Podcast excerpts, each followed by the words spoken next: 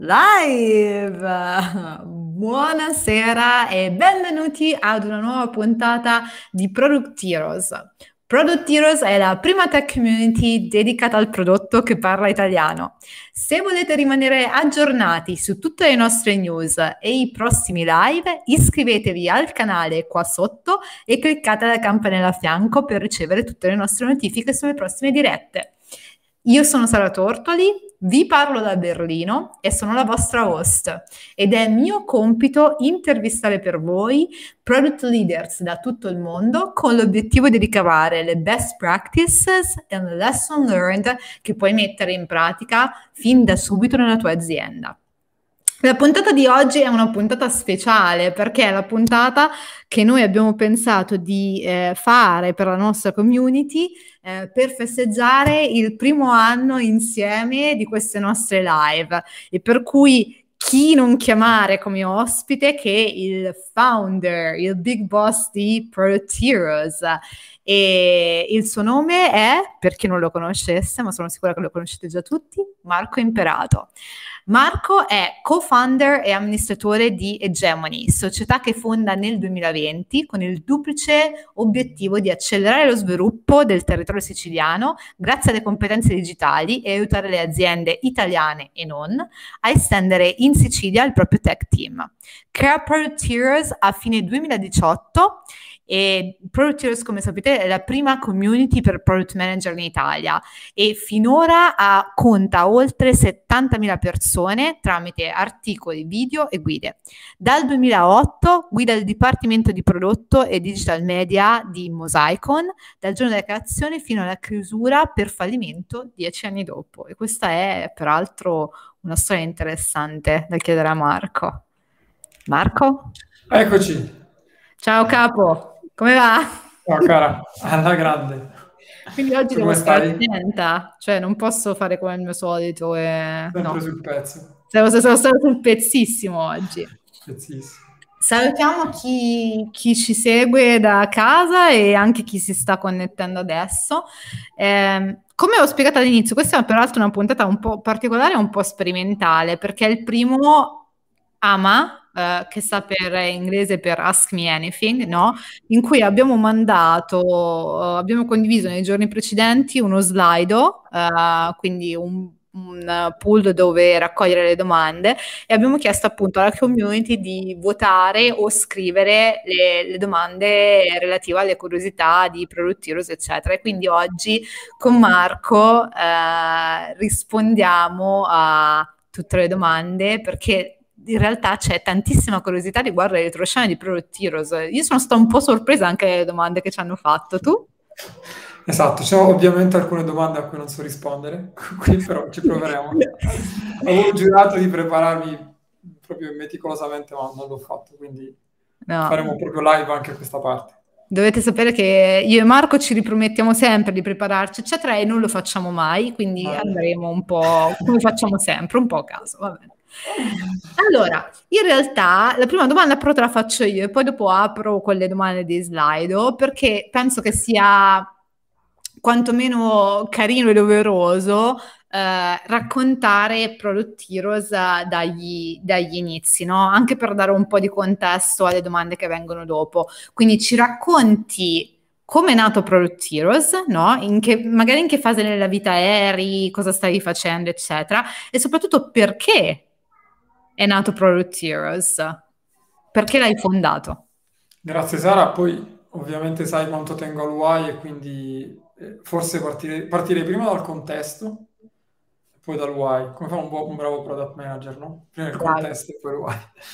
Era fine 2018 e io venivo da eh, dieci anni di esperienza in una startup che poi era diventata eh, più grande, una scale up, che poi, eh, classico esempio di società che ha raccolto, ha raccolto capitali e, e, poi non ce l'ha fatta andare avanti, quindi noi abbiamo fallito nel 2018.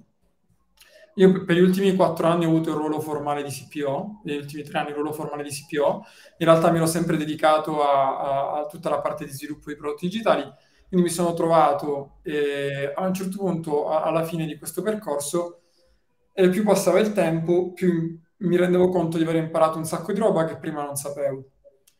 E, e da lì ho iniziato a mettere insieme una serie di cose ora, eh, proprio ieri cercavo di ripercorrere l'inizio di Heroes, però non ho un ordine cronologico chiaro, cioè non sono riuscito a, ri- a ricostruire tutto, quindi metterò insieme un, un, po' di pezzi. Quindi la prima cosa è che eh, sul finire dell'azienda, quindi eh, circa un anno, due anni prima, io avevo sempre provato ad assumere product manager in Italia, non c'ero mai riuscito.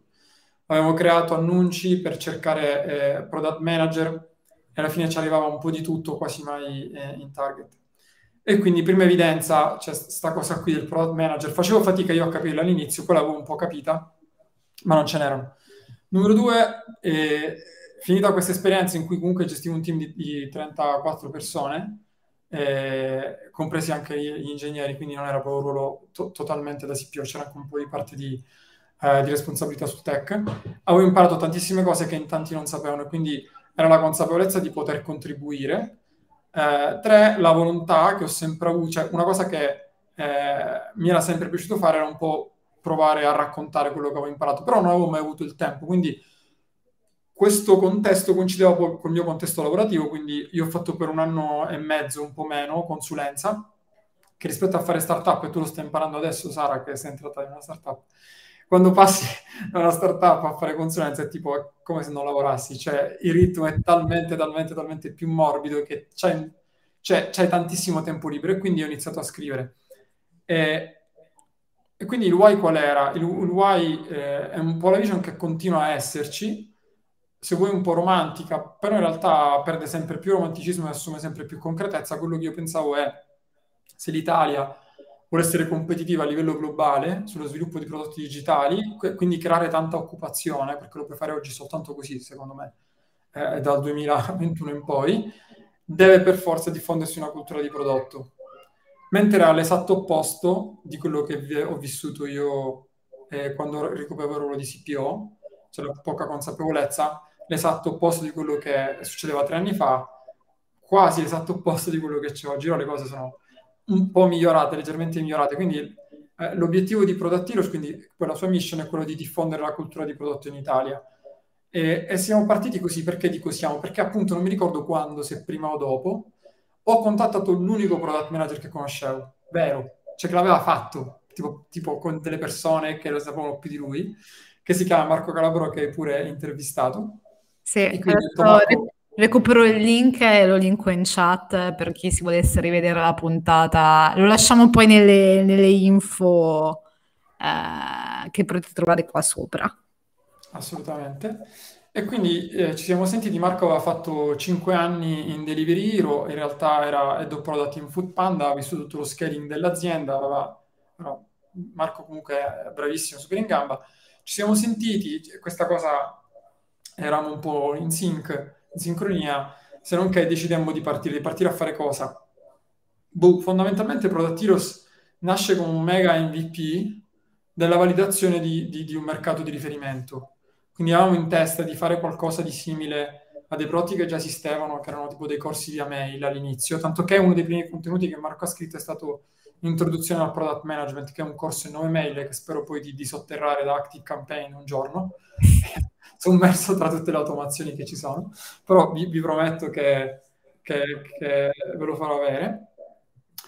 E boom, poi Marco dopo qualche mese si è diciamo, eh, tirato fuori dal progetto in modo del tutto diciamo, organico, nessun, nessun, tipo di conflitto, semplicemente lui era entrato da poco in un'azienda che si chiama 4Books, eh, eh, sempre sul mondo education, e poi eh, è cresciuto, insomma l'ha, l'ha fatta scalare, quindi aveva sempre meno tempo, in realtà io avevo sempre più tempo.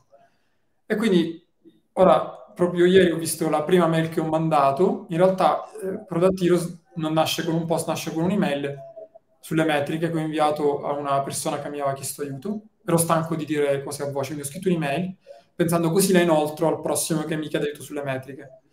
E quindi questa mail che ho aperto ieri si chiama Le metriche e c'è scritto che cosa sono le metriche. Le metriche sono un numero che ti servono a capire se stai facendo bene o male. Di lì un pippone infinito. Questa mail è tipo, cioè, illeggibile non un libro. Questa prima mail diventa un primo post che carichiamo su Medium. Poi io in passato ho avuto esperienze negative con lo stare i miei contenuti su piattaforme terze che poi fanno un po' loro le regole, chi usa Facebook, Instagram, YouTube, sa esattamente di cosa stiamo parlando, quindi decisi subito come sfida personale di, me- di fare un, un, sito partendo da zero, Perché io fino tipo, a qualche mese prima non neanche potevo scrivere un'email senza coinvolgere tutto il team, neanche potevo scrivere un header o scegliere una hero su, su, una, su una splash page. E quindi è stato anche un modo per eh, rimettermi a fare delle cose e mi è piaciuto un casino. E da lì nasce Productiros.it in cui ho caricato questo primo post che in realtà poi è stato diviso in sei piccoli post, strategia fallimentare, e, e ho iniziato a capire che mi piaceva un sacco, un sacco scrivere. Aspetta, non, non, ci leggeva nessuno, ma nessuno, nessuno, nessuno, ma no, nessuno, zero. Cioè, Analytics era un elettrocardiogramma piatto per mesi, ogni tanto qualcuno ci finiva, però quel qualcuno che ci finiva trovava qualcosa che non c'era e mi scriveva.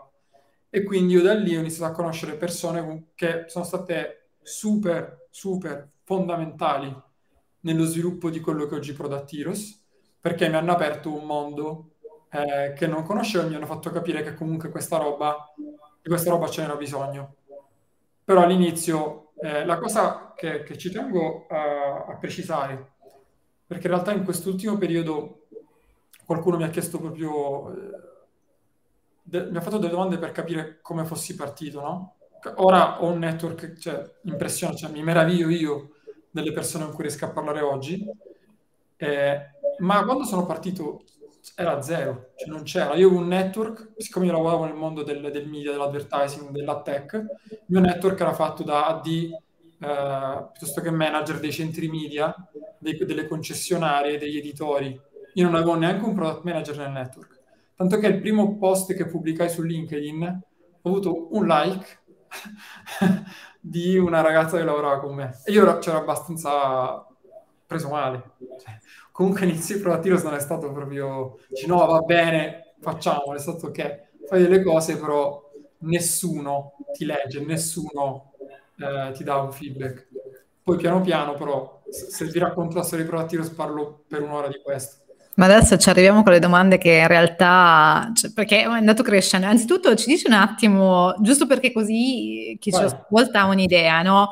Cioè, tu sei andato da elettrocardiogramma piatto, quindi zero viewer, zero follower sulla newsletter, eccetera, e oggi quanti sono gli iscritti alla newsletter di Product Heroes? Sono 2703. Quindi da, da, due, da 0 a 2703, ecco. Quindi oggi cerchiamo di capire un po' come siamo passati. Da... visto che siamo tra gente di prodotto, c'è un charn abbastanza alto. Ok. Quindi se, se eh, se no, se quando inizieremo a lavorare sul charn sono sicuro che, cioè, come contatti oggettivi com- cumulati saremmo, secondo me, a un 3.500-4.000. C'è un charn abbastanza alto settimana su settimana, mm-hmm. per varie ragioni, legate a, a Product Heroes come prodotto. Ok, magari dopo parliamo di Product Heroes come prodotto. Uh, perché le community uh, stanno diventando una forma di prodotto specialmente interessante. Allora, io apro lo slide perché gu- giusto appunto la prima domanda si riallaccia, è la più votata peraltro, si riallaccia a quello che tu stavi, stavi dicendo adesso, no? Sul uh, che piano piano ti sei costruito questo network, eccetera. La prima domanda è il network di Producteers è formato da persone pazzesche, autori, docenti del master, ospiti delle live. Come hai fatto a costruirlo? La risposta è veramente cioè, super semplice quanto fuori di testa, tutto rigorosamente a mano. Tutto rigorosamente a mano. Quindi eh, questo è legato al partire da zero. Cioè, spesso è un po' quello che cerchiamo di insegnare a, alle persone anche che fanno i nostri master, al di là delle skill, delle robe che tu sai benissimo perché insegni e tu hai fatto una testa tanta, anzi fai a noi una testa tanta, però è un po' anche sul eh, porsi obiettivi ambiziosi, cioè alla fine non c'è nessuno che ti impedisce di raggiungerli. Quindi io mi ricordo benissimo il giorno in cui ti ho scritto un messaggio privato. Eh, il giorno in cui ho scritto a Silvana, il giorno in cui ho scritto a Kate, il giorno in cui ho scritto a, a, a Luca, a Raffaele, io ho contattato quasi tutti, eh, cioè ho fatto tutto il network è quasi tutto frutto di una reach attiva, di una outreach mia, personale di Marco, ok? Pochissimi, ora sempre di più, Uh, però come dico sempre io preferisco scegliere le persone con cui poi avere una relazione diretta. Adesso sempre di più poi eh, sono loro che mi contattano. E quindi io ho fatto questi contatti uno a uno seguite sempre da, da video call. Anche questa settimana io ho avuto due video call ho, ho avuto, ne ho avuta una ieri e una ce la dovevo avere oggi ma l'ho spostata. Scusa Giuseppe parliamo prossima settimana con persone che conosco su LinkedIn e senza un motivo reale eh, ma solo perché hanno un profilo interessante per me, eh, non c'è cosa più bella di stare in relazioni che poi nel tempo possono maturare. Ci facciamo, ci facciamo di solito queste video call di 30 minuti e da lì sono nate relazioni che oggi, al di là del più grande benefit che per me ha avuto Prodatiros, che sono le relazioni.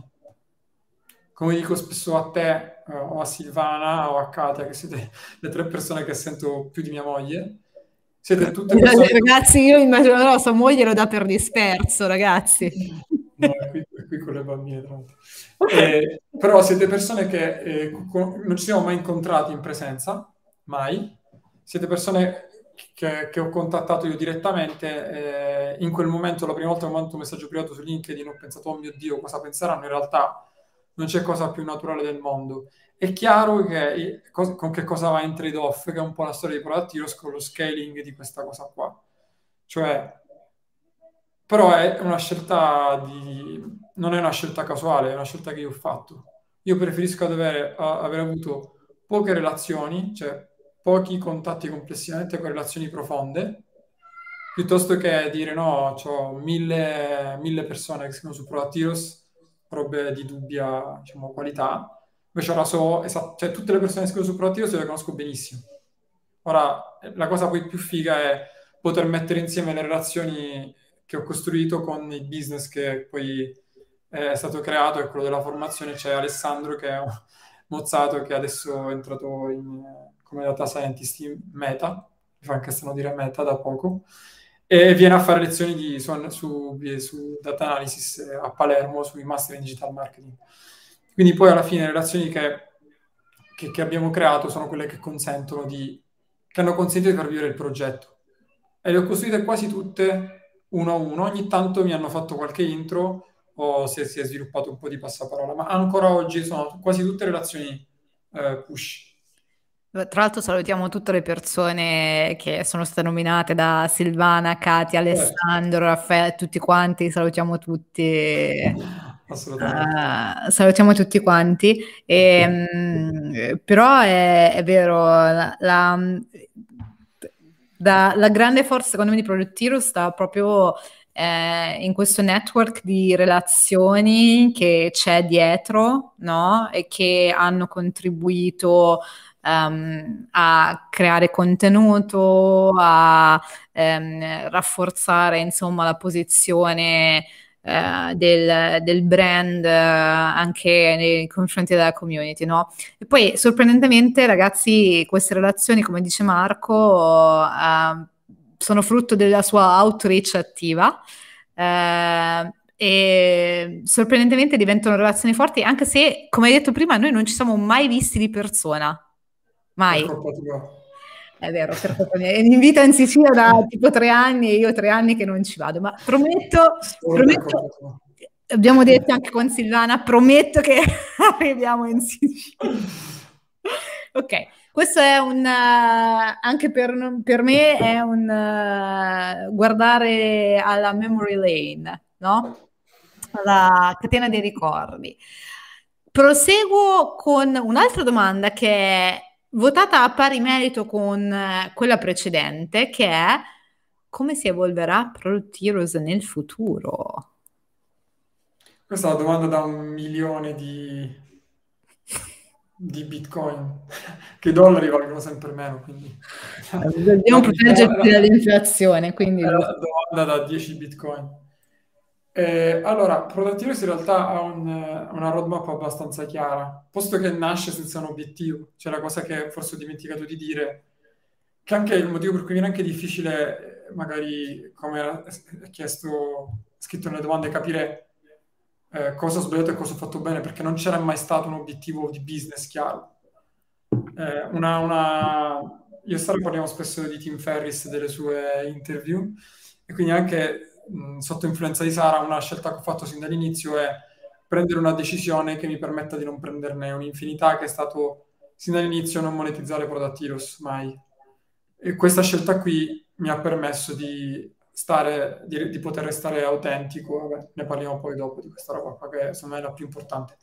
Quindi come si Product Heroes? In realtà il cambio più importante è stato ad aprile l'anno scorso, in cui Heroes è sempre stato un progetto editoriale e continua ad esserlo, perché è quello che a me personalmente sta più a cuore, è quello che funziona, è quello che mi gasa, è quello che mi motiva, è quello che mi fa pensare che siamo soltanto all'inizio.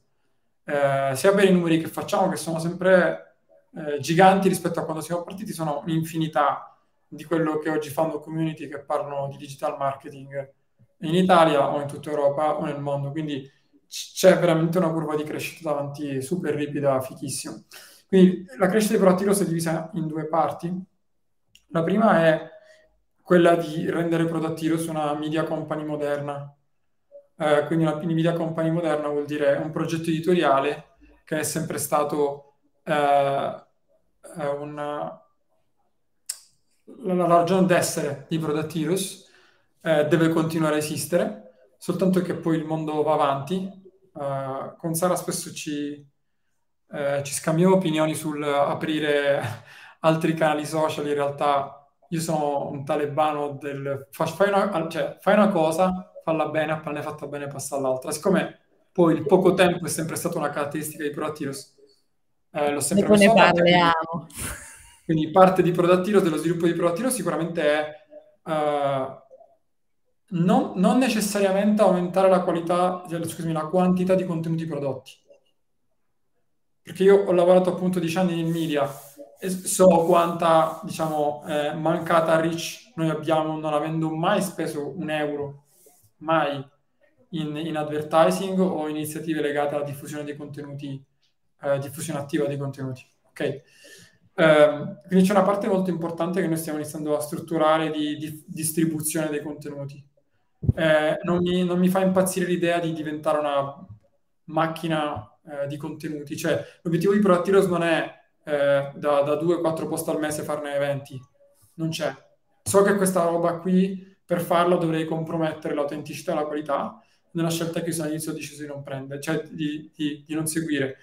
Eh, però c'è un mondo che è fichissimo, che esalta tanto me quanto Sara e altre persone che verranno coinvolte nel progetto, che è eh, tutta la parte video, che oggi noi facciamo anche quella, facciamo due live al mese, quello e non è tanto un tema di live quando, quanto c'è un'infinità di roba che è già stata prodotta, cioè, cioè abbiamo un sacco di contenuti video già prodotti che noi dobbiamo soltanto mettere a disposizione di chi ci segue, eh, con altri progetti, eh, quelli di Edgemony, stiamo iniziando a lavorare uh, sulla parte uh, edutoriale, quindi delle partnership con degli editori. L'ho inventata adesso questa parola.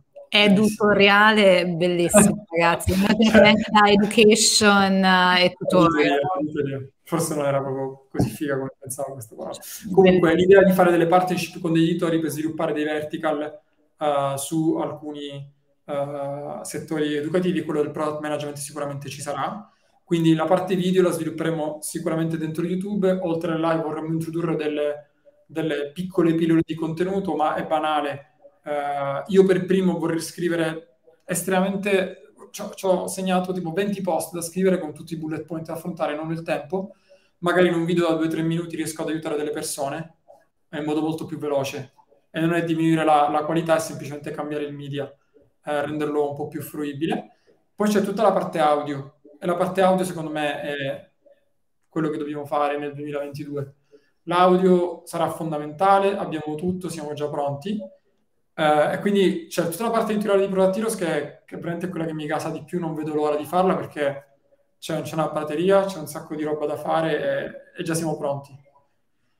Poi c'è l'altra parte eh, che in realtà è quella che abbiamo aperto da aprile e, ed è stato sorprendente, cioè, al di là di ogni singola aspettativa che io potessi avere. Mi ricordo, parliamo dei master, mi ricordo di aver fatto il, la prima settimana eh, tipo 50 interview, no 50 no, 35 interview una settimana, stavo morendo, perché dovevo validare eh, questo primo master, andava costruito. Ci vorrebbe una puntata sul raccontarvi come abbiamo creato questo master. Potrebbe essere il follow-up, ma voglio anche Silvana in puntata quando facciamo... Fondamentale. Solo che Silvana mi insulterà dall'inizio alla fine, quindi forse no. Forse no? No, no Silvana. Eh, quindi ehm, la parte di, di education eh, è, è, troppo entusiasmante, quindi quella dei contenuti mi gasa perché puoi avere una reach che, che non puoi avere con l'education, perché con l'education, per come la facciamo noi, sono piccole classi, super seguiti, super pratica, non puoi avere una reach di eh, centinaia di migliaia di persone all'anno, che un po' questi sono i numeri su cui vogliamo riuscire ad andare nei prossimi anni.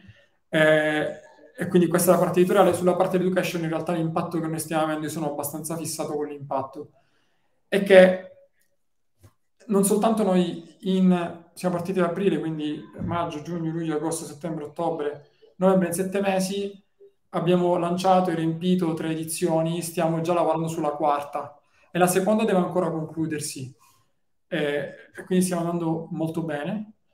Eh, ma so, la cosa che mi salta di più è che dopo il primo master siamo riusciti a fare quello che volevamo fare, cioè aiutare chi vuole fare il product manager a ottenere il primo ruolo da PM, che è molto difficile in Italia perché tutti cercano già ruoli senior, cercano robe che si chiamano in un modo, poi forse devono farne altro, devono, devono fare altre cose. Eh, non c'è, non, finora, non, cioè, come si fa a fare product manager in Italia? O fai il design, cioè, come si fa?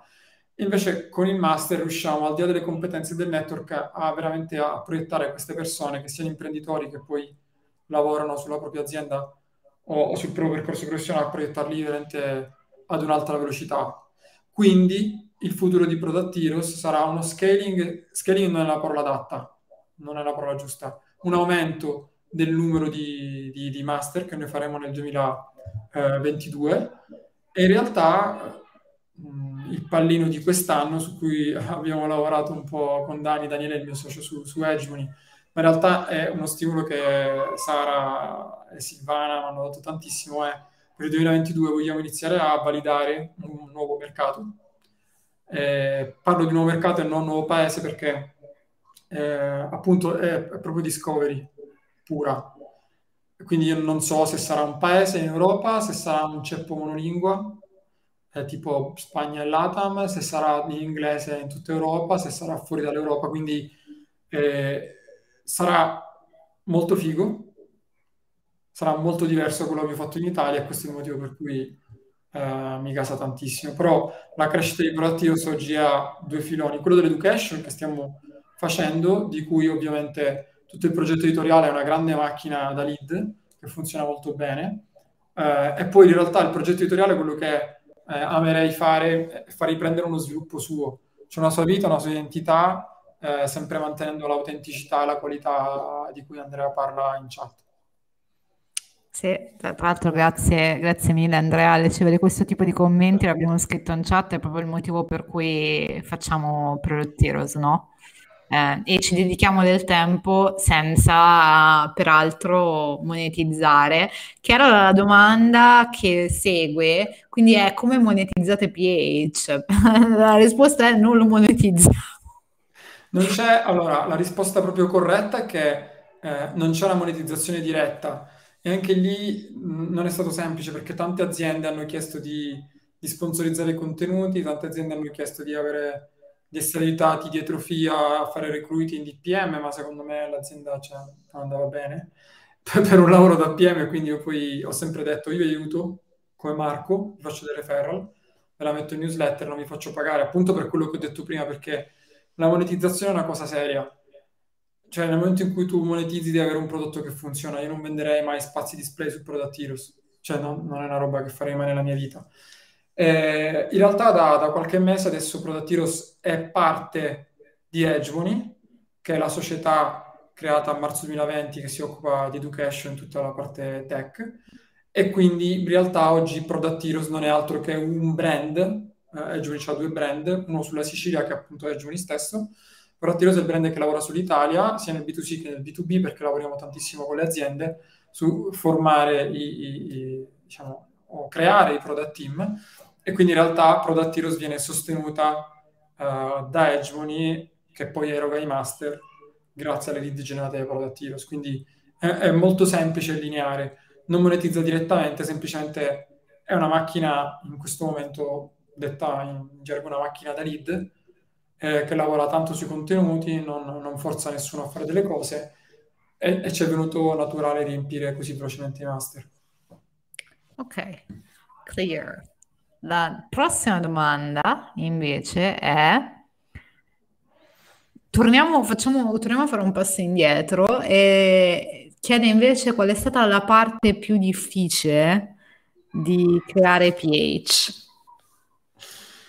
Allora, ci pensavo questa mattina, ce ne sono varie.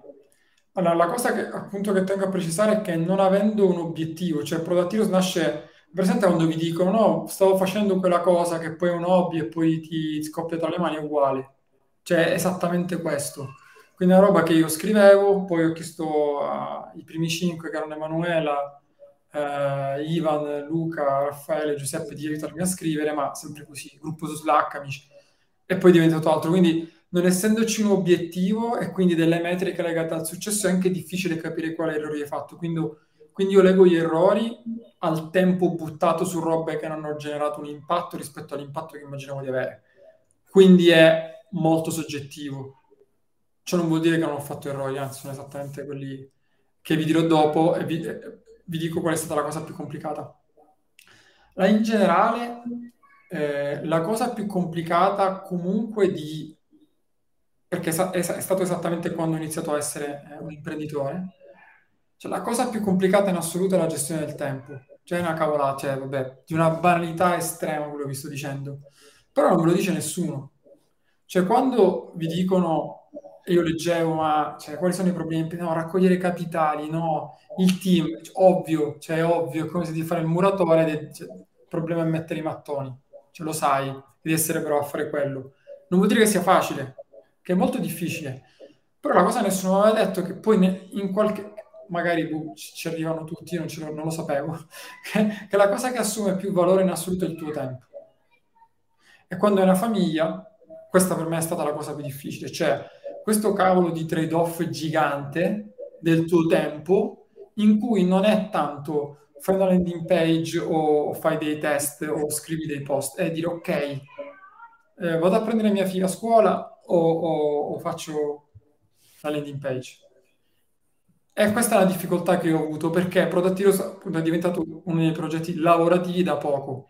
Prima era sempre questa specie di hobby, quindi c'era prima l'azienda, poi la famiglia e produttive sono le mie notti, le mie albe, i miei weekend, era un po' questo e quindi la difficoltà è stata un po' gestire il tempo, che però mi ha, ha portato a, a, a, definire Product Heroes, che è quello che ho sempre detto, Product Heroes è il frutto della maggior parte dei no che ho detto, cioè Product Heroes è un insieme gigantesco di no che ho detto alla maggior parte delle cose che avrei potuto fare e che non ho fatto.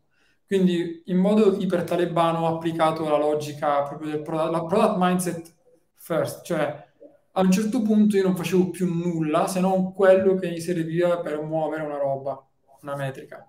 Fosse traffico organico, conversion rate, retention o altri esperimenti. Quindi la prima difficoltà è stata il tempo, la seconda in realtà ho avuto un periodo molto molto complicato e Sara diciamo, è stata direttamente coinvolta l'anno scorso perché eh, quando non hai un obiettivo dall'inizio poi questa roba cresce, ci puoi fare tutto. Ci ho sempre detto, Protiros può essere tutto. Può essere un progetto editoriale, posso farmi pagare delle aziende per riempire i loro corsi, posso farmi pagare da Asana per vendere tutto su OKR, posso farmi pagare dall'azienda X per passare i clienti di consulenza, boh, posso, posso, fare formazione io, posso scrivere un libro e venderlo come fanno tutti, diciamo, qualsiasi eh, influencer attuale, no? Ti crea community e poi gli vendi roba, soltanto che non mi era mai piaciuta questa formula. Cioè io faccio una roba e poi vendo quello che in realtà fino a prima gli ho dato gratis, non mi, non mi interessava granché. E quindi ho attraversato un periodo molto complicato che quello che ho imparato è che molto meglio, molto meglio prendere decisioni tough, tough perché rende meglio di duro, cioè decisioni complesse all'inizio, non posticiparle. Io ho posticipato decisioni che dovevo prendere subito, me le sono portate per mesi, Cosa succede? Che quando fai questo e continui ad andare avanti, lo spettro decisionale da che è così diventa così. Cioè tu, c'è un momento in cui tu devi fare per forza, cioè sei il frutto delle decisioni non prese. L'ho scritto tra l'altro anche in un post e quindi mi crocifiggo. Cioè decidi sempre, se no qualcun altro lo farà per te. Quindi mi sono trovato, eh, poi diciamo ho accettato tutto quello che è accaduto come frutto di, di errori miei, uh, di, di, di portare avanti delle decisioni semplicemente perché era l'unica cosa che avrei potuto fare. Okay, quindi, eh, visto che era un progetto side, non era, oggi, non era il, mio più grande focus, l'errore principale che ho fatto è stato quello di posticipare decisioni strategiche, banalmente la definizione di obiettivi. Okay? Quindi, ok, cos'è Product Heroes? Che obiettivo deve raggiungere? E quindi è una società, non è una società, ha un team, non ha un team, servono capitali, non servono capitali, è un SRL, è un marchio, è un soggetto individuale, cose molto più, diciamo, high level. Eh, parti difficili a livello pratico continuano ad esserci oggi è, è avere contenuti di qualità. Questo è un casino, questo è difficilissimo, perché non lo puoi esternalizzare, cioè non lo puoi fare. Se veramente vuoi creare contenuti di qualità, non lo puoi esternalizzare e sin dall'inizio nella Reason Why di Productivos c'è l'esperienza delle persone, quindi non si può fare. Quindi scalare la creazione di contenuti è la singola cosa più complicata che abbiamo davanti oggi. Ci sono mille idee per farlo, finora nessuna di queste ha funzionato. Uh, mi preoccupa relativamente, perché comunque per me mantenere l'autenticità, cioè quello è la, la, la singola cosa più importante. Quella non è, non è negoziabile, mai. Eh, però ecco, quello è molto complicato e non conoscevo il mondo dell'editoria. Cioè, editoria, comunque ci sono 90 articoli su Product ci sono 13 live, ci sono eh, 15 ore di, di, di, video. Dici sì, sono poche, ma non ce n'è nessuno in Italia questa roba qua. Questa difficoltà però è diventata poi la scelta che ho preso sin dall'inizio. Cioè, se c'era una cosa in cui eh, mettere il tempo avrebbe avuto valore dopo, era la creazione di contenuti di qualità e quindi tra tutte le cose che avrei potuto fare non ho mai negoziato, cioè continuo a scrivere post io perché penso che non, non, di avere più qualità degli altri, però uno mi piace un casino scrivere, eh, due o trovo persone come quelle che hanno scritto finora che hanno il tempo e non è semplice, la voglia, ce l'hanno in tutti ma non nel tempo, oppure eh, è, è complesso. Questo sicuramente è una grande complessità. Ok. Questo io eh, ti ringrazio perché Marco è molto candido, cioè proprio lui dice le cose, eccetera, e non si risparmia, ecco. Quindi prendete questa generosità e fatene tesoro, insomma, perché è molto onesto anche per quanto riguarda sia gli alti che, che i bassi. Uh, speaking of, da chi è composto il team PH e esiste una fase, fase di recruiting per farne parte? Ta-da-dan. Questa domanda l'aspettavo di arrivata, è bellissima, perché fino a qualche mese fa il team PH ero io. no, in realtà non è, non è, del tutto vero, non è del tutto vero. Innanzitutto c'è uh, Sara che ha sempre seguito tutta la parte delle live da quando è cominciata, eh, quindi a novembre dell'anno scorso. Poi sono alternate delle persone, e però evidentemente non sono stato bravo io a, a vendere la vision di Product Heroes e quindi la maggior parte poi si è tirata fuori dal progetto, che hanno avuto un ruolo più eh, di, insomma, di, di, editing, eh, di, di, provare a organizzare i contenuti, aiutarmi, però onestamente eh, quindi c'è stata Elisa, c'è, stato, c'è, Davide che ci aiuta su, ecco c'è Davide, anzi cioè, Davide è un grande, Davide, persona, Davide Sala è la persona che monta tutte le clip piccoline e le, le carica su LinkedIn. E lui non avevo volato. Matteo, Matteo Adami, sin dall'inizio eh, ci ha aiutato tantissimo, aveva prima un ruolo un po' più attivo nella creazione di contenuti, ora eh, è super assorbito dal suo lavoro, quindi ci, ci continua a aiutare per, per, quel che può. E poi ci sono stati due o tre personaggi che sembrava che fosse la roba della loro vita e poi sono spariti, ma spariti, cioè spariti, spariti tipo spariti nel nulla. E quindi nella maggior parte dei casi c'è tutta la parte di organizzazione, sito, automazioni, newsletter, sempre fatto tutto io, fino a qualche mese fa. Adesso nella nuova era eh, di Product Heroes, appunto con Edgebury, abbiamo tutto un team di marketing che si occuperà della parte di distribuzione, tutta la parte operation con Alessia che segue tutta la delivery dei, dei master sia B2C che B2B. Eh, stiamo cercando in realtà una figura super importante, però la job sarà disponibile eh, a breve perché però stiamo mandando un po' di referral. Una persona che si occupa, un content and community specialist, cioè una persona che fa, mi aiuti, ci aiuti a fare quello che c'è più di, di, di difficile, quindi al dare continuità ai contenuti, a trovare delle linee per entrare dentro le persone, che vuol dire cioè prenderle in quello che risuona con, con gli utenti e ci aiuti a, a creare la, la, community che oggi è, è, c'è, è molto distribuita e fa parte dello sviluppo di PH che non ho menzionato, che è la parte di community, quindi sicuramente sarà un luogo virtuale che però sì, sarà figo, ma la cosa più figa è che dal 2022 inizieremo a fare meetup in presenza, se il Covid ce lo permette. Dovevamo iniziare a novembre, si chiama The Heroes Drink, a novembre del 2000, non mi ricordo neanche quando, quando tipo è arrivato... No, a novembre, a gennaio, mi sembra, o febbraio, quando poi è arrivato il Covid, e ci siamo dovuti fermare. Però sì, esiste una fase di, di recruiting che oggi non è... Oggi è soltanto interna, tramite referral. A breve newsletter vedrete la, la job post per content and community specialist. Eh, attendere quello che cercheremo sicuramente sarà una persona che, che mi aiuti a, a gestire t- tutta questa parte qui. Però, come diceva Sara, è, è un momento che verrà leggermente dopo.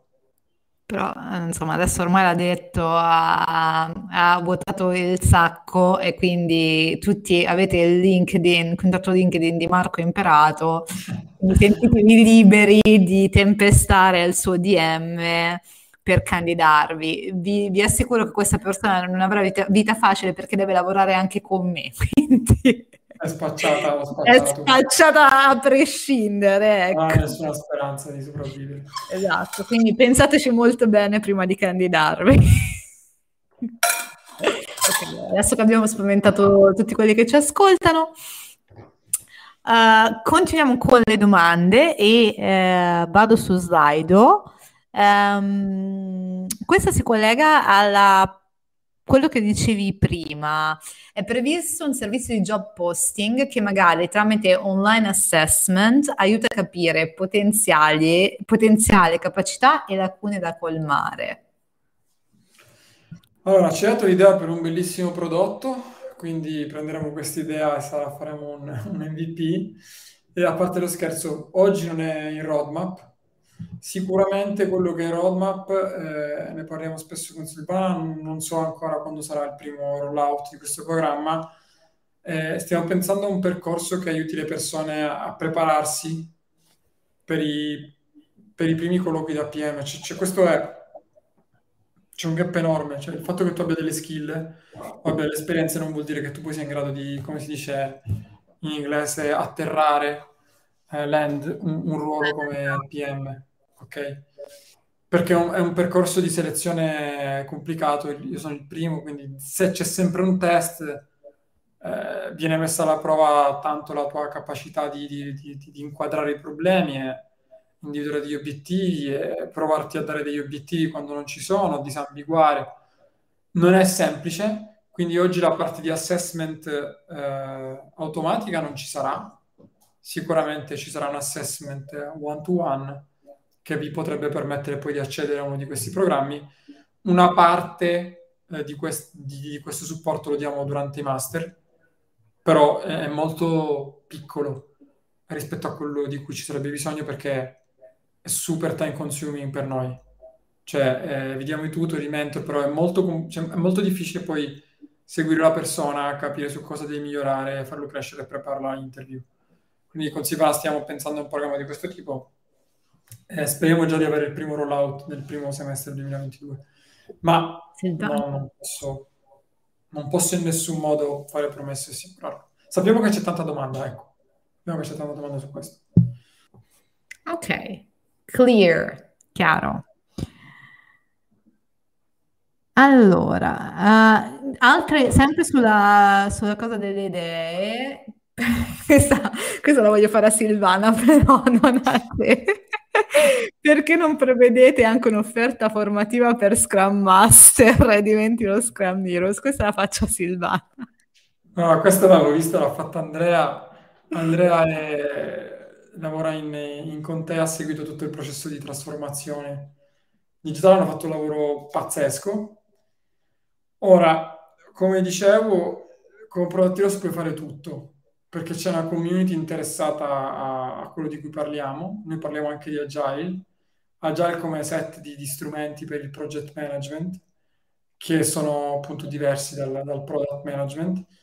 È un'ottima idea, nel senso è un'ottima idea come cross-selling eh, rispetto ai programmi principali. Lo Scrum Master ha un ruolo, diciamo, secondo me abbastanza tosto e, poco, forse viene poco riconosciuta l'importanza dello Scrum Master, non in quanto persona che si chiama Scrum Master, ma in quanto persona che poi aiuta gli altri a rimuovere gli impedimenti. Senza lo Scrum Master è tutto un po' un casino, no? Muoversi avanti è sempre più difficile. Quindi è un'ottima idea, probabilmente in questo momento è un po' lontano rispetto a quello che vogliamo fare, perché vogliamo prima provare a completare un po', a colmare questo gap su tutta l'education sul product. Ancora non abbiamo un programma verso l'alto che mi auguro riusciremo a sviluppare a breve, tutti su head off, team management eh, perché sono pochissimi in Italia di head of product in realtà, quindi è un mercato troppo piccolo. Eh, non abbiamo ancora la parte sorella del product management che è il product marketing, che c'è anche lì, non è niente di nuovo, per in Italia se ne parla pochissimo. La, la gemella dall'altro lato che è tutta la parte di product design, quindi a me piacerebbe molto stare ancora per tanto tempo sul product management perché siamo veramente a zero, siamo partiti ora. E poi aggiungere questi pezzi che poi sia una masterclass di 4 ore su Scrum Master, ok? Però non è esattamente sui prossimi step, nonostante sia un'ottima idea. Ok, anche questo penso che sia abbastanza chiaro. Allora, come avete gestito in parallelo il lavoro sulla community, creazione di contenuti e prodotto, corsi? Qui forse Marco è bene se gli fai vedere un po', secondo me, per rispondere a questa domanda, come è lo split no, del lavoro. Certo. L'hai accennato prima, no? Eh, tra corsi e contenuti. In realtà queste due carreggiate sono sempre state condotte separatamente fino a recentissimo, recentissimo parlo pochi mesi, insomma. Sì, sì, ma sono, sono ancora... Eh, sono ancora separate. Sono ancora separate, si parlano, ovviamente sono separate, quindi la domanda di Jacopo è super centrata, perché poi è un po' un limite di, delle community che ho visto, poi diciamo la parte education si mangia la community, cioè è come se poi fosse abbastanza chiaro che le community che vivono della vendita di corsi cioè, diventa un, un, po' troppo evidente il fatto che poi si cerca di tenerti per l'upselling all'infinito. È complicato tenerle separate, è complicato, cioè non è in realtà, non, non c'è niente veramente complicato in quello che facciamo, secondo me. Cioè, complicate sono altre cose, complicate curare le malattie genetiche, eh, cioè fare deep, deep learning. E la complessità è soltanto nella, nella, chiarezza esecutiva, quindi quella ce l'abbiamo sempre avuta. Quindi Product Heroes è, è un progetto editoriale. Le metriche, i key results sono sempre legati alla crescita di metriche legate a tutto ciò che è legato alla quantità di pubblico che riusciamo a, a raggiungere e alla qualità.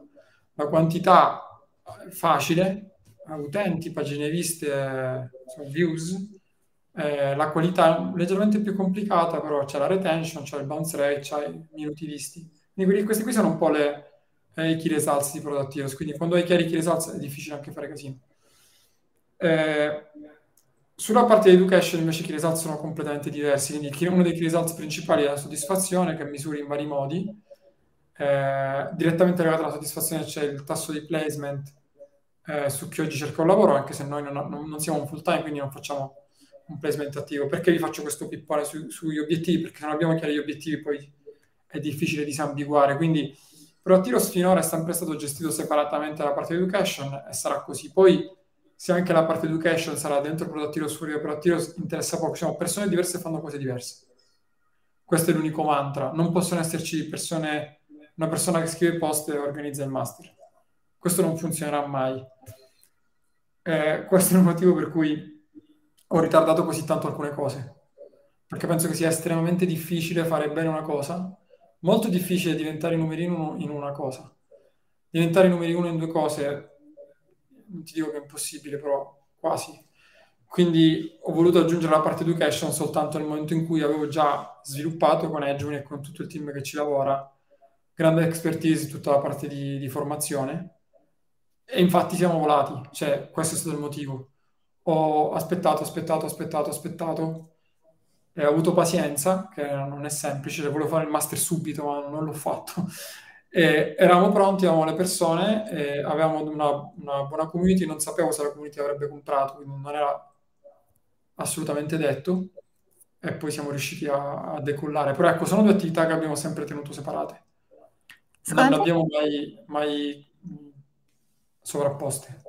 Secondo te questa è una delle chiavi del successo di Product Heroes? Cioè, se tu dovessi isolare, no, dei fattori che ti fanno dire questo è il perché Product Heroes ha avuto successo, eh, quali sarebbero? No? Questa, ragazzi, poi torniamo su slide, ho promesso, questa è la domanda estemporanea. No, ci ho riflettuto a lungo in questi giorni. Eh, lo, lo, l'ho detto all'inizio, è l'autenticità.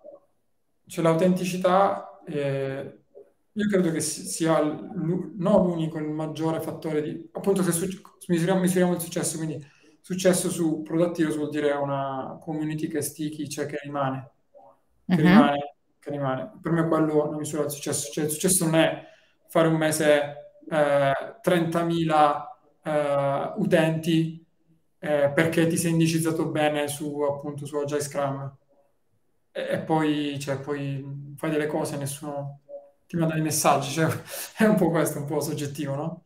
E quindi il successo per me è riuscire, persone come Andrea, come quelle che hanno fatto le domande, sono persone che quasi tutte, anche se sono migliaia ormai, persone ricorrenti che ci sono, che sono lì, che rimangono, che stanno a aspettare, che ti perdonano gli errori perché abbiamo fatti un casino, ti può comunicare che la diretta sarebbe stata alle 19, mentre è stata alle 18.45, per ora è soltanto mio, e basta, di nessun altro. e, e quindi l'autenticità eh, secondo me è stato il fattore principale di successo, cioè è stato prendere una linea editoriale e dire fanculo, cioè non voglio mai essere quello che ha letto un libro e te ne parla, non voglio essere quello che ha letto in startup, che ha letto Inspired, che ha letto Running Lean, che ha letto Dotcom Secret, che ho letto tutti, però alla fine la maggior parte delle cose che trovate online sono questo. Sono libri che vengono letti, poi uno li reinterpreta, ci fa un post ha fatto un delirio di lavoro di SEO, ma sicuramente sono stati più bravi di noi. Eh, e quindi magari prendono posizioni o fanno la, la, copertina più figa o il titolo clickbait. La scelta dall'inizio, io chiamavo i post, un post si chiama non fare cose, cioè non fare cose non può essere indicizzato, cioè l'anti-indicizzazione. Però se tu leggi il post eh, o tipo non pensare a scalare e fare cose a mano, se tu leggi quel post, c'è un'identificazione totale del lettore rispetto al problema che ha. Totale. Perché è quello che ho vissuto. Quindi, eh, che è connesso al, al, secondo elemento, che ora, che ora vi dico. Quindi la prima autenticità, cioè fare una scelta editoriale e non accettare compromessi, che è difficilissimo. Ma questa scelta l'ho potuta fare perché ho preso una decisione, quella di cui abbiamo parlato. Cioè se io avessi dovuto, se Product Heroes fosse stato il mio progetto di vita con cui mi sarei dovuto mantenere, non l'avrei potuta prendere. Ne ho mandato tempo fa un'email a Sara che si chiama Feature Not Bug, in cui spiegavo, provando aiutandomi a fare chiarezza su alcuni dubbi che avevo, che forse la lentezza, l'autenticità, lo stare piccoli, non è un bug, è esattamente quello che ha reso Product Heroes quello che è oggi. E quindi la prima sicuramente autenticità, non, non, non accettare mai compromessi. Cioè non è siccome mi scrive il tipo che è famosissimo, influencer e vuole essere intervistato, io lo passo a Sara. Cioè, non accadrà mai. Sara può intervistare chi vuole, ma sa che intervista persone che poi hanno impatto. Può andare bene o male, ma quello è. E io non scriverò mai un post perché parto dal SEO. Cioè, o, o scrivo post nelle risorse sul SEO, ma non sono quelli che vanno in newsletter. Scriverò post perché penso che le persone li possano usare, siano actionable. Ogni post deve essere un blocco di contenuto azionabile. Questa è una regola fondamentale. Non è il post. È, regola, è la regola di produttività in generale questa. Sì.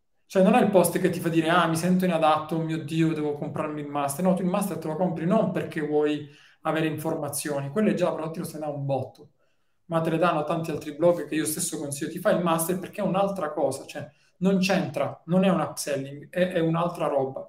Autenticità, la seconda cosa è che ho amato, e spero continuerà a esistere, è la gioia di essere piccoli, che può, può essere un controsenso, perché quando inizi a fare un progetto ti immagini che, la, che, che, che prenderai milioni di persone, ma è troppo figo invece essere piccoli, cioè essere piccoli, avere degli utenti che pochi che leggono eh, ok, Jacopo ha aggiunto un commento.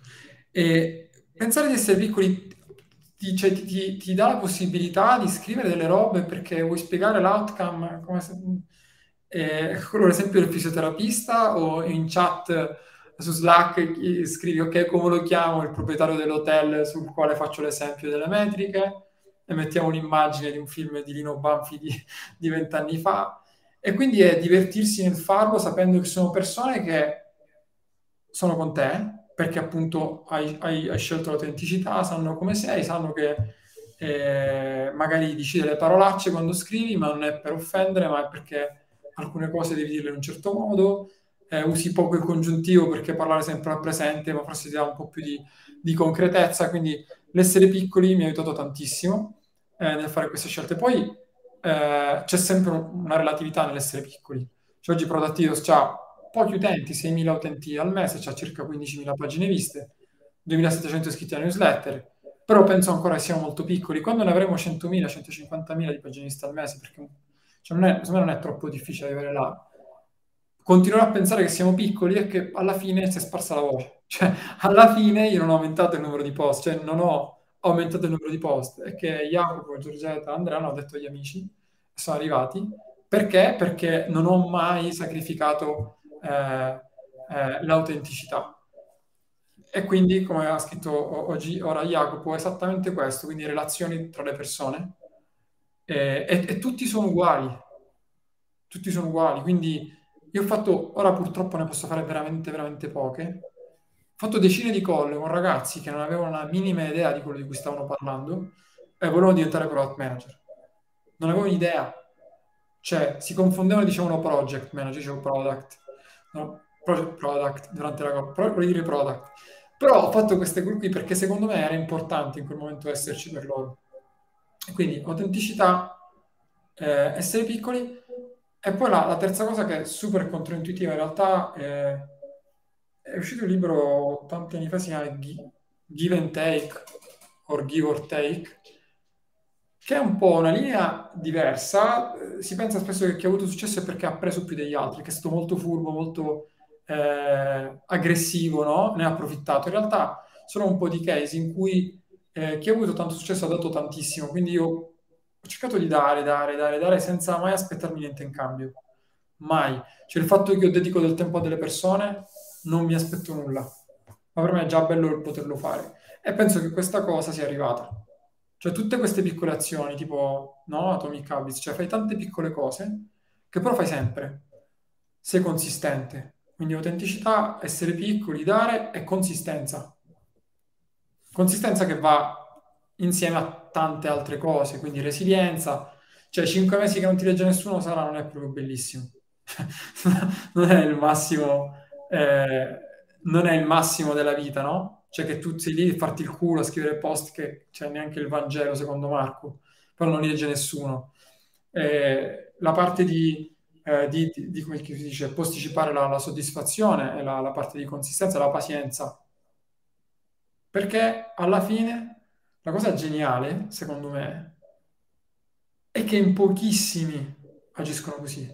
Cioè in pochissimi lavorano sul lungo termine. E Product Heroes è sempre stato un progetto per il lungo termine in pochissimi riescono a dilazionare la soddisfazione, il successo. Cioè, oggi sono passati tre anni, non mi aspettavo né di più né di meno, non c'erano aspettative, c'era sempre la volontà di avere impatto su un gruppo piccolo di persone.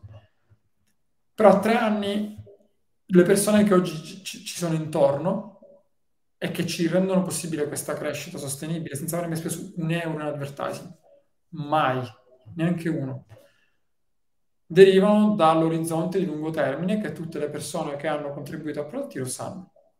Tutte. Chi, voleva, chi aveva un interesse del breve già si era capito, non, non ne fa più parte. Ma non perché io l'abbia detto, perché non c'è più. Perché non c'era un tornaconto personale nel breve. Non ce l'avevo io, eh, nel, nel breve non ce l'ho mai avuto, ora nel lungo ovviamente Product Heroes è un'altra storia, quindi è anche importante separare, chiudo il pippone, tra il prima progetto, hobby, passione, roba, Marco, Sara, a Product Heroes di domani che mi auguro che man- no, dovrà mantenere alcuni valori importanti, però oggi è un'azienda, cioè, oggi è parte di un'azienda, che è una cosa completamente diversa che ha delle regole. Ci scrivono dalla chat, secondo me un buon esempio di community solida, piccola, è quella creata dall'estetista cinica. Geniale, sì. Alessio Clienti Stagiani. La conosco perfino io dalla, dalla Germania. La ne hanno parlato, ne ha parlato un'amica di mia moglie. Sì, eh, un poco ti fa sentire parte di una grande famiglia. Eh, è vero, però questa è una community, cioè, eh, penso che la differenza è che lei sia molto person- personaggio anche, no? Cioè lei si espone molto, eccetera. Noi invece è più una un fattore di community e di team, non, eh, non, facciamo, non prendiamo Instagram e facciamo video parlando direttamente alla community sul momento, però magari questa potrebbe essere un'idea nel futuro. Io e Marco eh, non sempre l'abbiamo vista uguale quando si parla di altri canali, altri mezzi di comunicazione, insomma. Assolutamente. Sì, questa, questa è, è è stata una scelta che ho fatto sin dall'inizio, che rimpiango zero, cioè comunque all'inizio ero, cioè in realtà non ci ho mai pensato a fare una roba tipo Marco Imperato, mai, perché ho sempre avuto l'ambizione di creare qualcosa che vada oltre me. Ora sarà il passaggio, sarà, sarà complesso farlo, cioè staccarmi, diciamo, dal metterci la faccia, scrivere il newsletter io, però ho creato le condizioni per poterlo fare, quindi la risposta rispetto alla, alla al punto di Giorgiata è anche quello super corretto. E, e secondo me anche questo un po' eh, che ha dato forza a Product Heroes, cioè non è l'identificazione con una persona che poi cresce, poi ha tanti follower poi venderà dei corsi, perché o venderà dei libri o venderà degli eventi, perché quello è. Quello è. È l'idea di creare una community che è riunita intorno a una roba di cui non parla nessuno ancora oggi e che a un certo punto si, saranno dei gran fighi perché ci sono dall'inizio. E l'idea di Proattilos è un po' questo, aiutare queste persone a poi essere tra- traghettate in, in, un'epoca di tipo una macchina del tempo. Chi lo sa, magari Proattilos un giorno diventa una DAO. Eh, non parliamo di Noi non parliamo di queste cose. Se noi, Marco, se noi io e Marco, se apriamo l'argomento cripto e decentralizzazione, finiamo domani. Ma tra l'altro, no, aspetta, sulla DAO ti devo dire una roba, perché stamattina eh, ascoltavo un podcast. Ah, vai, no, pensato... ciao, no, no. comodi. no, ne sono, io sono, cioè, tra l'altro sono negato su queste robe, però non avevo pensato alla, cioè alla fine, invece di registrare una società, registri una DAO. Allora, ragazzi, eh, una DAO, DAO, sta per Decentralized Autonomous Organization eh, ed è una forma di organizzazione come fosse una SRL, una SPA, eccetera è una nuova forma di comunicazione che è community driven, no? So, invece di avere un SRL in cui i proprietari sono eh, poche persone, ok, che si mettono in società, i proprietari sono, è tutta la community. E praticamente devi eh, avere possesso di qualcosa, può essere, che ne so, la moneta di questa, di questa community o può essere un NFT, per esempio, per, per diventare un membro della no, DAO. Sei ufficialmente partita, Sara, devi fermarti. Esatto. E avere potere. E quindi questa cosa qua cioè, potrebbe essere un giorno. Devi fermarti. Eccoti. Vedi? Non so se avete visto, sì, sono sì, sì, il processo Constitution DAO in USA, sono dei matti. Eh, vedi? Ma in Wyoming è, è legale. Ah, basta. Ok, basta ragazzi. Eh. Un giorno faremo una puntata. Su... Ecco, infatti è colpa mia. Cioè, non non la dovevi dire questa cosa, lo sai. Non, mai. Non allora, allora, invece torniamo a noi eh, e lasciamo le DAO. Um, a tre anni di distanza, questa è un'ottima domanda. A tre anni di distanza dalla creazione, cosa vedi in PH? E soprattutto, questa è la domanda da altri 10 bitcoin. I problemi che avevi in mente quando è nato sono gli stessi su quali vi, siete, vi state concentrando ora? La risposta è no. Cioè, non sono gli stessi. Cioè, la vision è rimasta uguale. Ok? Questo posso garantirlo perché fino a stamattina eh, lavoravamo con Daniele sulla presentazione, insomma, degli obiettivi del 2022 al team e la vision è uguale, non è mai cambiata, che è quello di la roba che vi ho detto all'inizio, quindi se in Italia il product management diventa una cosa diffusa, allora aumenta la probabilità che anche i prodotti digitali che sviluppiamo abbiano senso di esistere, non siano delle robe buttate lì con 20 milioni di marketing poi appena finisci di metterci il budget, eh, finisce. Eh, quindi la vision rimane la stessa. Eh, Prodottino, ve l'ho detto, nasce più come un hobby, una passione, l'idea di fare dei prodotti magari un po' più scalabili, tipo dei corsi via mail. Eh, quindi poi l'execution è cambiata. Poi ho avuto un periodo super figo, divertente, in cui ho fatto un corso via mail di 24 mail in cui scrivevo le mail il giorno in cui sarebbero dovute arrivare perché non avevo niente di pronto, in puro stile mio. Fatto tante cose, ho fatto dei workshop dal vivo sul product management, fa- poi ci ho agganciato una parte sul finance, sul, sulla, sul finance, quindi come raccogliere capitale in una startup.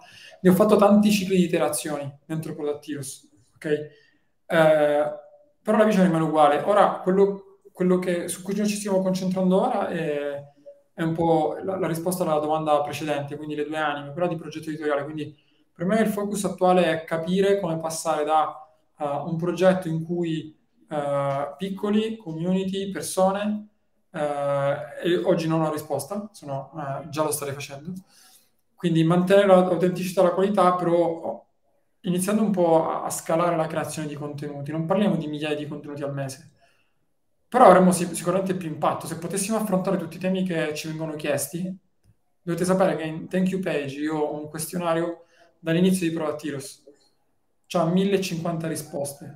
Ognuno, tutti i temi da affrontare, tutto scritto lì. C'è la nostra Bibbia.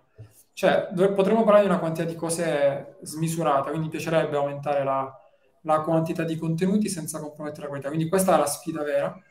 Uh, e c'è, c'è tanto invece un po', un po', più, se vuoi, un po' più di...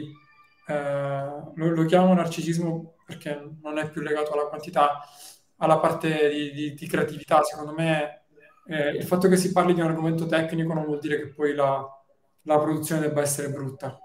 Cioè, ok, RAF, partire da zero, fare tutto molto, eh, ora, in modo molto brutale, però con Sara ne abbiamo parlato tanto, cioè una cosa che sarebbe bella è creare un podcast che, oltre a parlare di cose interessanti, sia un bel prodotto editoriale. Eh, ho iniziato un po' a lavorarci, ma eh, non è esattamente la priorità oggi. Quindi la priorità principale è lavorare sulla parte editoriale e scalarla, creando anche prodotti editoriali che possono essere consumati da un target più ampio. E meno product management, ma anche chi sta creando una startup non ha idea, perché ragazzi, la maggior parte delle persone non ha idea pensano che devono raccogliere soldi subito perché ovviamente le società di consulenza fanno i soldi così, mentre è esattamente l'ultima cosa che devono fare. Numero due, eh, tutta la sfida maggiore sta sempre, è sempre la stessa, la sfida, mantenere la qualità alta, aumentando il numero di, di master. Eh, società che ho visto crescere tanto sui loro corsi purtroppo non riescono a mantenere la qualità alta, è, è del tutto strutturale, però evidentemente non ci hanno messo focus, io vorrei provare a a spezzare questo trade-off, cioè non, non, non, è necessariamente deve essere così legato la qualità versus quantità, quindi eh, l'anno prossimo aumenteremo di tanto il numero di, di master fatti eh, in un anno. Eh, stiamo già riempendo il secondo per febbraio, il primo è già, è già venduto, è già, è già pieno. Quindi questi oggi sono i focus che chiaramente sono molto diversi dall'inizio. Cioè all'inizio c'era un po', boh, questa cosa funzionerà, qualcuno leggerà, sono solo, per i primi mesi è molto diverso rispetto ai temi che affrontiamo ora, però la vision è intatta, le relazioni sono intatte, eh, non penso di essere cambiato troppo durante il percorso almeno. No, è peggiorato. Tante ingratitudini. È un po' peggiorando un po' con la vecchiaia. Quello sicuro. Verso un po' di cose. No, sto scherzando. Allora, eh, l'ultima domanda che viene da Slido l'hai già risposta, in quanti siete nel team, ma questa forse non l'hai risposta, è quante ore dedicavate al progetto all'inizio versus eh, adesso, se c'è stato un incremento? Ah, eh, ve l'ho detto all'inizio ero praticamente da solo, quindi io lo facevo quando facevo consulenza per tanto tempo, ci ho dedicato un botto di tempo, un botto di tempo, cioè tantissimo tempo, eh, ma anche 3-4 ore al giorno per un anno e mezzo sempre, weekend, sere, albe, tutto. Poi, eh, personalmente, sempre di meno, come prodotti Rosa adesso è parte integrante di un'azienda, quindi c'è un team che lo segue. Uh, dirti esattamente quante ore ci dedichiamo, eh, non, non, saprei quantificartelo, però sicuramente per l'anno prossimo ci saranno tra 3 e 4 persone full time sul progetto. Sì. L'anno prossimo c'è, già oggi ce ne sono due. Ci abbiamo... Eh, ti dico che tutto il tempo che ci è stato dedicato è sostanzialmente tempo extra lavoro di solito, esatto, quindi esatto. o la sera telefonate alle 7-8 la sera oppure gra- grandissimo gettonato il sabato mattina mentre Marco porta le sue figlie al parco, quindi eh, avere conversazioni. Questo è un grandissimo gettonato per quanto riguarda Produttiero. Qualche sessione inframezzata su Miro Board, eccetera, per parlare di vision, metriche e roba del genere. Eh, dove per 40 minuti parliamo di cripto e forse il resto parliamo. Beh, ragazzi, focus per me, Marco, forse la difficoltà maggiore è trovare focus, non parlare delle cose, delle cose nostre. Che ci appassionano. Che ci appassionano, niente. La difficoltà maggiore è che le giornate sono troppo corte, non c'è abbastanza no. tempo. Allora, vado un attimo con le domande che trovo in chat, ok? E poi penso, vabbè ragazzi, oggi puntata lunghissima, lo sapevamo. Un'ora e dieci, non avevo neanche visto. Ma, ma infatti cioè, vabbè, è stato utile quello che abbiamo fatto prima di andare che non dire... Abbiamo fatto pipì prima di iniziare fatto... la diretta. Esatto, quello che siamo andati live due minuti più tardi al solito. Spettacolo. Allora, questa domanda penso sia in relazione al ruolo di community manager, ma uh, di Product Heroes, ma correggetemi. Vai. Però un'ottima domanda. Che tipo di test dovrebbe, si dovrebbe aspettare un product manager che intende fare un colloquio per questa posizione? Io non sono sicura che sia riferito al product manager in generale o alla product community manager che stiamo cercando. Però no, magari... io, penso, io penso sia, ricevuto, sia riferito a product manager in generale. Però questo magari forse è un argomento per una, una puntata extra, no? Quindi... Eh no, lo aggiungiamo, lo aggiungiamo. Lo aggiungiamo. Allora, su, sul test da product manager, in realtà di, di solito, almeno quelli che facevo io, eh, ce n'era uno su, su cioè alla fine eh, legato al ruolo del product manager, cioè l'obiettivo principale del product manager è quello di riuscire a avere impatto su delle metriche che poi sono collegate a delle metriche finanziarie, ma fin qui tutto facile. Il problema è che tu non hai la più pallida idea di quello che avrà impatto sulle metriche. Quindi uno dei temi principali, eh, una delle, delle, delle, sfide principali a cui si chiamata, chiamato, eh, è che devi capire quali sono le priorità. Cioè devi capire da dove partire spesso, devi capire cosa non fare, non cosa fare, devi capire cosa non fare. Perché hanno tutti un botto di idee, tutto, no, facciamo questo. Tutti sono solution driven per quanto poi eh, pensi di essere problem driven. Quindi il test che, che viene fatto di, di solito relativo a un problema che, tu, che l'azienda sta affrontando in quel momento. Io ho sempre trovato utile prendere un problema che io stavo affrontando esattamente in quel momento e darlo. Un problema che magari già ha avuto una soluzione su cui stavamo ragionando. E la seconda parte che io facevo era quella di, di integrazione del team. Eh, tipo simulare uno sprint planning, cioè simulare un lavoro da fare insieme agli ingegneri o ai designer con cui avrebbe lavorato nel team cross funzionale perché poi può essere il genio della lampada del product management, però se sei una persona che non, non sa guidare, guidare non vuol dire dire cosa fare, che però non sa mettersi lì, ascoltare gli ingegneri, ascoltare i designer, ascoltare gli analyst, mettersi lì, parlare, fare, dire, comunicare, negoziare, è, è molto complesso. Eh, poi, diciamo, l'output del test può essere qualsiasi cosa, ci sono processi di hiring molto complicati che richiedono due settimane tipo di lavoro intenso su un progetto, e poi devi presentare delle slide al team, altre volte ti basta più una one pager, eh, altre volte fai una presentazione live, quindi dipende un po' dalle, eh, dall'azienda che hai davanti. Però di solito, di solito, che è un po' la genialata, non c'è una risposta giusta. Cioè non, è, non devi scrivere codice, non devi risolvere un problema matematico che non c'è una risposta giusta, cercano di solito di mettere alla prova quanto si attuaggiano nella complessità, quanto riesce a gestire le priorità. Chi fa selezione vera di product manager di solito eh, vuole persone che abbiano tanto buon senso. Poi parlo dell'Italia, eh? non, non, ho esperienza fuori, cioè non, non sapete, cioè, so come selezionano a Google, ad Airbnb, a Facebook, però non parlo per persone interposte. In Italia di solito è questo. Poi dipende tantissimo dalla società in cui lavori. Perché se lavori in una società che fa deep learning, una società che fa marketplace B2C, una società che fa software B2B, cioè i lavori non si parlano tra di loro, cioè sono proprio lavori diversi. Cioè come fai due lavori completamente diversi. Rimane il metodo, rimane il mindset, che è poi un po' quello che le persone eh, cercano. Dipende se sei una startup, una scale up, una corporate. Sul product community manager in realtà eh, chi vuole applicare vedrà il test che facciamo fare, quindi non, non faccio spoiler. Ok, ma dici cosa, che tipo di persona stai cercando, no? Almeno così. È una persona, è, è una figura abbastanza complessa da trovare, cioè ovviamente poi eh, do, do, dovremmo inserirla, quindi come sempre sarà un compromesso, però una persona che deve essere eh, orientata ai contenuti, orientata ai contenuti non vuol dire che deve saper solo scrivere, eh? che deve capire cosa fa stare le persone sveglie la notte, cioè questo deve capire. Problemi, ansie, insoddisfazioni, desideri, cioè deve capire bene. Il target è darglielo, darglielo non direttamente perché non c'è un autore, noi siamo tipo 35 autori distribuiti, quindi poi deve un po' capire come gestire questa specie di redazione distribuita eh, però questa, questa, quindi tutta la strategia di content su YouTube che oggi è diciamo tanto buonsenso ed energia, eh, la strategia del, su, sui podcast, tutta la parte di contenuto, però, questo è il però, deve essere una persona che lavora per metriche. Cioè a me non interessa, cioè non voglio il contenuto bello, voglio il contenuto che mi muova qualcosa.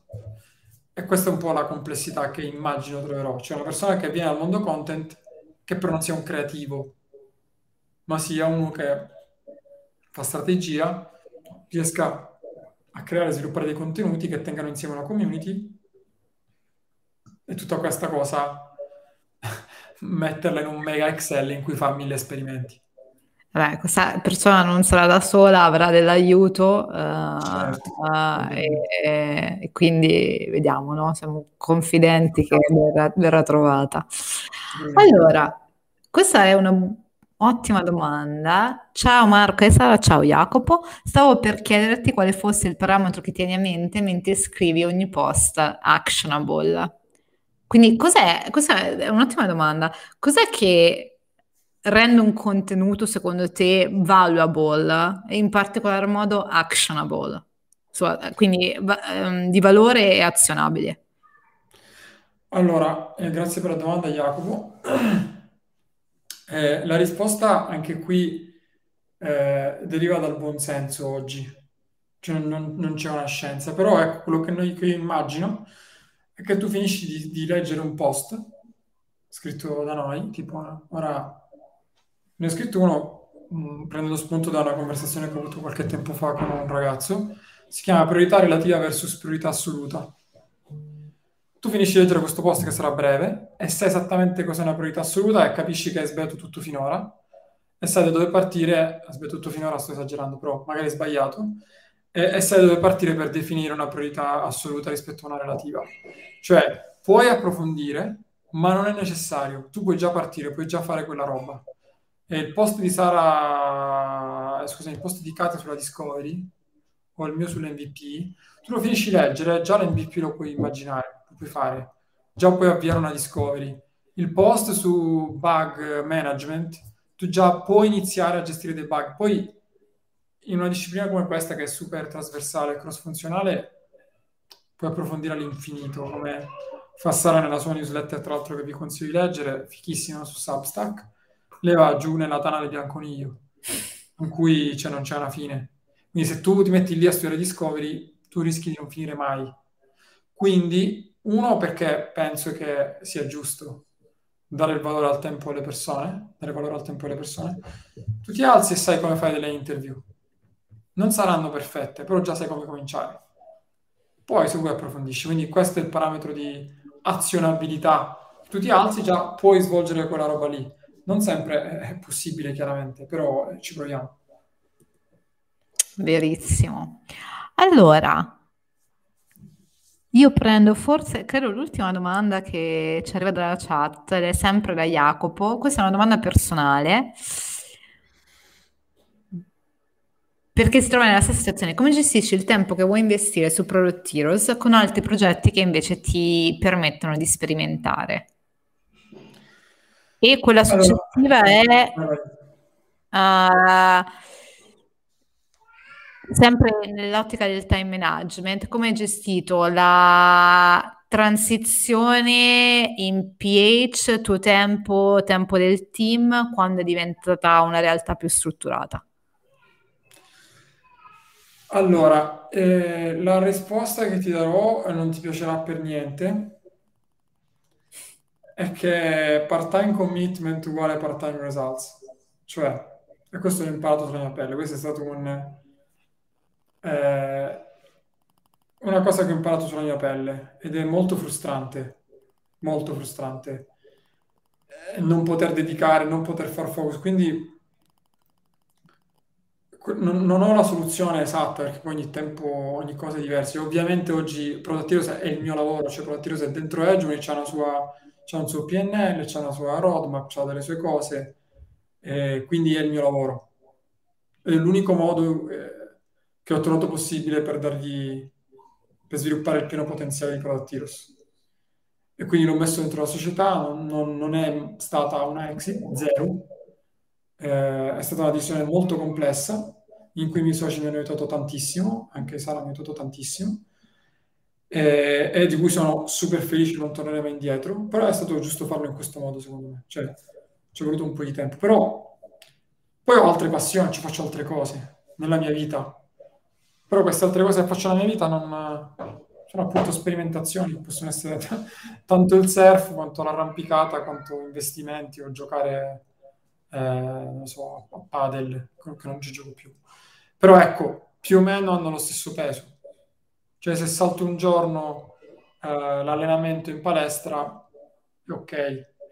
Se un giorno non faccio il check de- de- dello, dello staking o faccio la roba lì, non reinvesto subito, è ok non, se, se, non lo faccio per una settimana, troverò il modo di non farlo diventare un problema. È chiaro che se non mi alleno per una settimana poi sto male, però è diverso, no? Però è, è, è un piccolo, è un piccolo eh, tassellino. Perché non credo, non credo per nulla nel... nel cioè, cioè, a un certo punto devi fare all-in. Devi farlo. È così. Cioè, non sono cavoli. Devi farlo. Se no rimarrà sempre una cosa che tu vuoi fare eh, che non saprai mai come va. Poi ci sono persone eh, che tutti conosciamo per fama, tipo Elon Musk, fanno tante cose contemporaneamente, però io non, cioè, non lo so, non sono Elon Musk, eh, e quindi magari sono persone che lo sanno fare. Io non lo, non lo faccio, non lo so fare, perché al di là del tempo è la testa. Cioè avere la testa che va sempre su uno stesso tema ti permette che quando guidi in macchina non pensi a come fare eh, un'altra società, un'altra roba, con altre persone. C'è un bordello di... Un bordello. Hai tantissime decisioni satellitari rispetto alla decisione principale. Questo ti dà tantissimo... Uh, questo già eh, ti dà tantissimo ingombro mentale.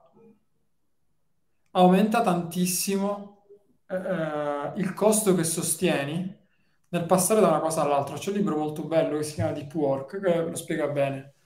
Cioè, non è tanto che tu quando fai una cosa per un'ora e mezza la fai da Dio, perché la fai da Dio.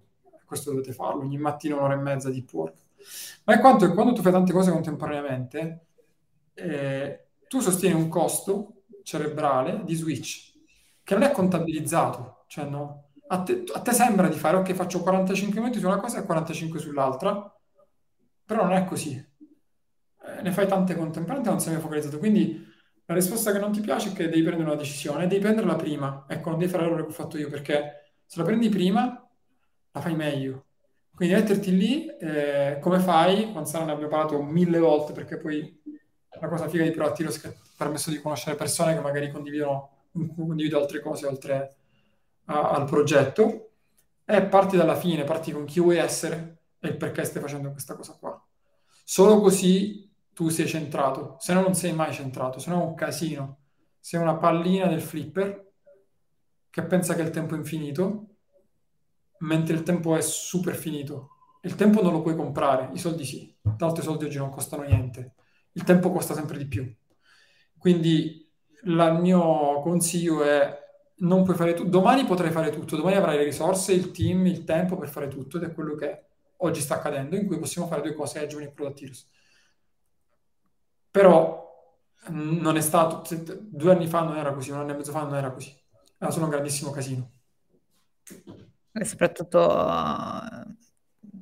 anche lì eh, adesso la stiamo raccontando lineare eccetera ma non è stata sempre così lineare eh, il percorso e magari investendoci full time, penso che tante volte ce lo siamo detti, se ci investiamo tempo full time, eh, cosa potrebbe diventare questa community, eccetera, no?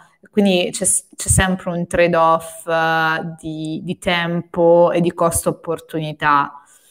Assolutamente. Assolutamente. Uh, la, l'ultima domanda che ci arriva dal, dal, pubblico, e poi direi Marco che facciamo un wrap up perché siamo soltanto in conversazione da un'ora e mezza. La scelta dei contenuti su PH sono già frutto di metriche, penso che questa hai già un po' risposta prima. La risposta è parzialmente, ok? Perché è un po' il, grazie Andrea per la domanda, è un po' il passaggio che stiamo facendo ora, eh, de, de, dello, stru- dello strutturare anche questa parte qui. Quindi in un momento in cui Uh, abbiamo coinvolto delle persone per il semplice piacere di farlo e per la passione di farlo. È chiaro che poi io ho avuto delle persone come Giulia Tumminelli che ci ha dato una mano pazzesca, uh, anzi grazie Giulia, uh, a strutturare tutta la parte su Agile. Cioè sono contenuti di un valore inestimabile. E, e quindi chiaramente eh, abbiamo scelto in base a delle metriche basiche di, diciamo, indicizzazione, quindi a Google piacevano alcuni contenuti e noi glieli abbiamo dati. Senza una particolare strategia SEO perché non avevo le competenze, non ho le competenze, ho proprio le competenze base. Eh, poi c'è un tema importantissimo, quello della retention eh, sul, sul, contenuto. E quindi eh, ho sempre privilegiato contenuti molto lunghi. Perché anche questo è difficile, cioè ho, ho provato a fare delle cose che la maggior parte delle persone non fanno, per ottenere risultati che quasi nessuno ha.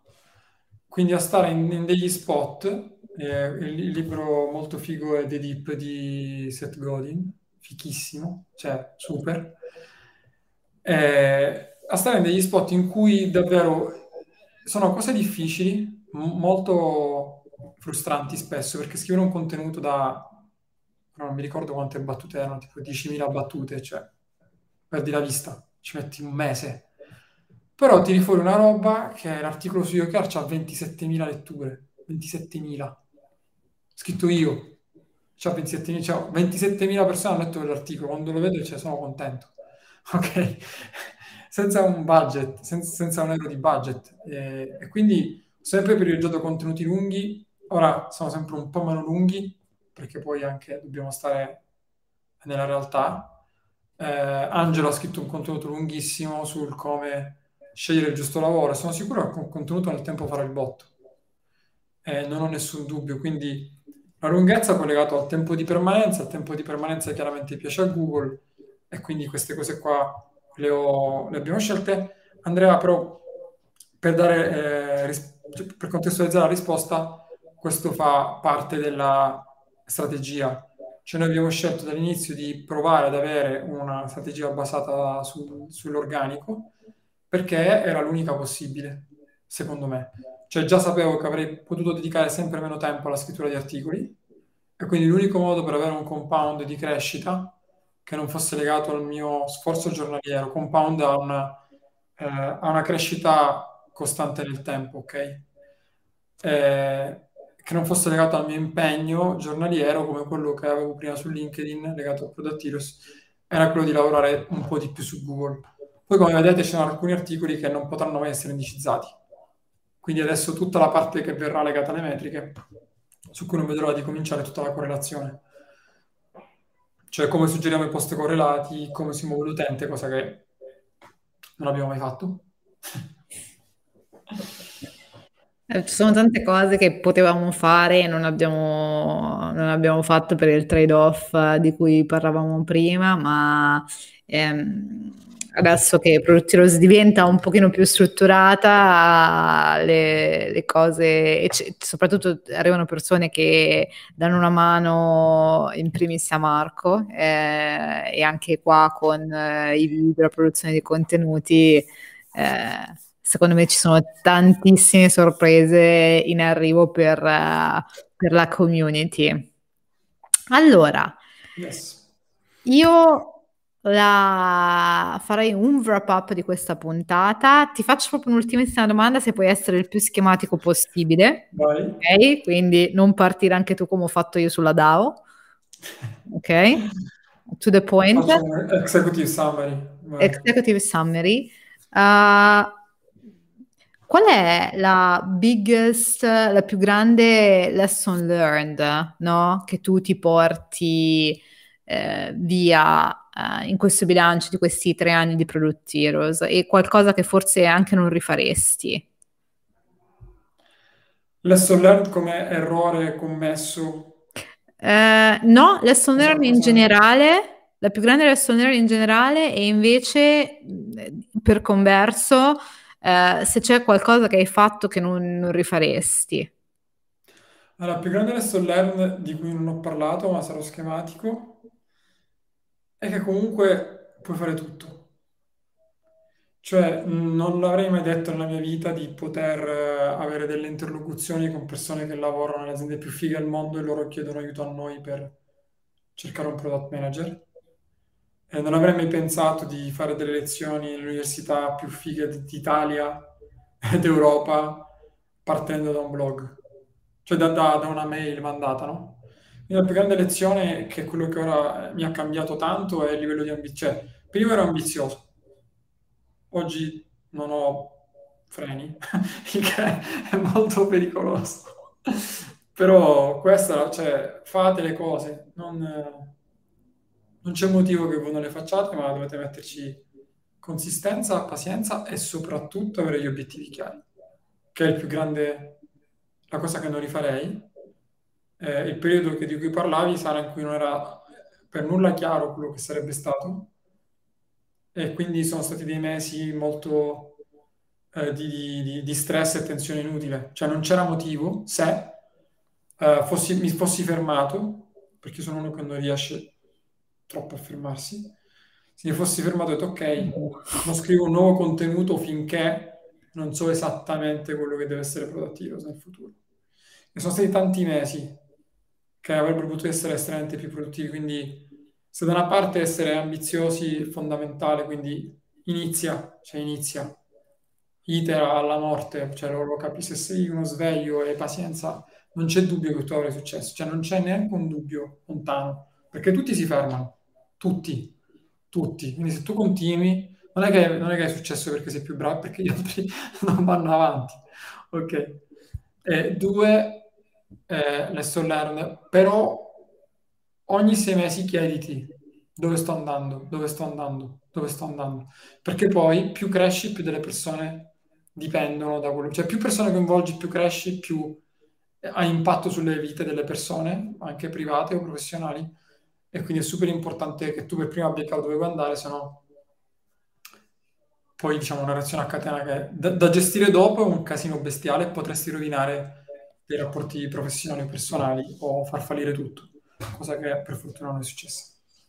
Quindi sai dove andare e perché e stick around, no? Quindi stick around è infinito. Non, non, non uh, lasciare andare troppo presto. Ok, io uh, ringrazio tutte le persone che ci hanno seguito.